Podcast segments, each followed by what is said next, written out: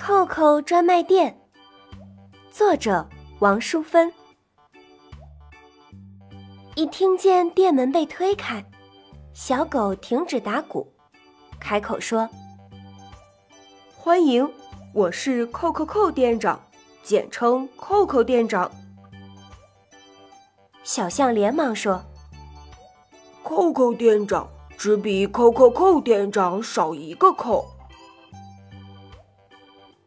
扣扣店长拿下墨镜，露出神秘的微笑。少一个扣就大大的不同哟。请问各位需要买哪一种扣扣扣？小猫摊长问。扣扣扣也分种类。小松鼠也问。扣扣扣要卖给谁？扣扣店长拿出一本目录，指给他们看。请看，我的店里有五十种扣扣扣。不过最受欢迎的前三名是扣扣扣扣扣扣，以及扣扣扣。五个人又一起呆住，这是什么奇怪的暗号？扣扣店长解释说：“扣扣扣。”是好朋友来敲你的房门，因为是好朋友，知道你还没起床，所以敲第一声时间得长一点，然后再加上连续两声短音，这样你就听见啦。五个人忍不住跟着在桌上也敲起来，扣扣扣，扣扣扣。小象还说。我去找好朋友小鹿时，就是这样敲门的。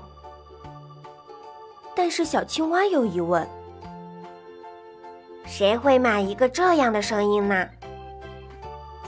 一句轻轻的回答从店外传进店里：“我会。”大家都往外瞧，原来是一只猫头鹰站在窗外。猫头鹰飞进店里，对扣扣店长说：“我要买五句扣扣扣。我的好朋友夜晚都在睡觉，没人陪我玩。有这个声音，我会觉得有很多朋友来找我，才不无聊呢。没问题，今天买五句送五句。”你今晚可以好好享受很多朋友来找你玩的感觉。店长非常热心的把十句扣扣扣装在小盒子里，递给猫头鹰。小猫探长点点头。啊，我懂了，扣扣扣代表不同声音。你店里卖的是各种声音。难怪布置的东西全都会发出音响呢。小松鼠开心的跟着说：“我也知道了，扣扣扣，就是好多美味的核桃掉在地上的声音。哇，有大餐可吃了，听起来好幸福，我要买。”小青蛙不赞同：“才不是，扣扣扣。”是好多雨点打在荷叶上的声音，我可以在荷叶底下听一整天都不腻，好美！我要买。小蜗牛也有答案，扣扣扣，根本就是我爬过一颗小石头，不小心摔下来，却摔到一堆新鲜青菜的叶子上，于是我开心地敲着我的壳，扣扣扣扣扣扣。扣扣扣！扣扣店长拍拍手，你们真有创意。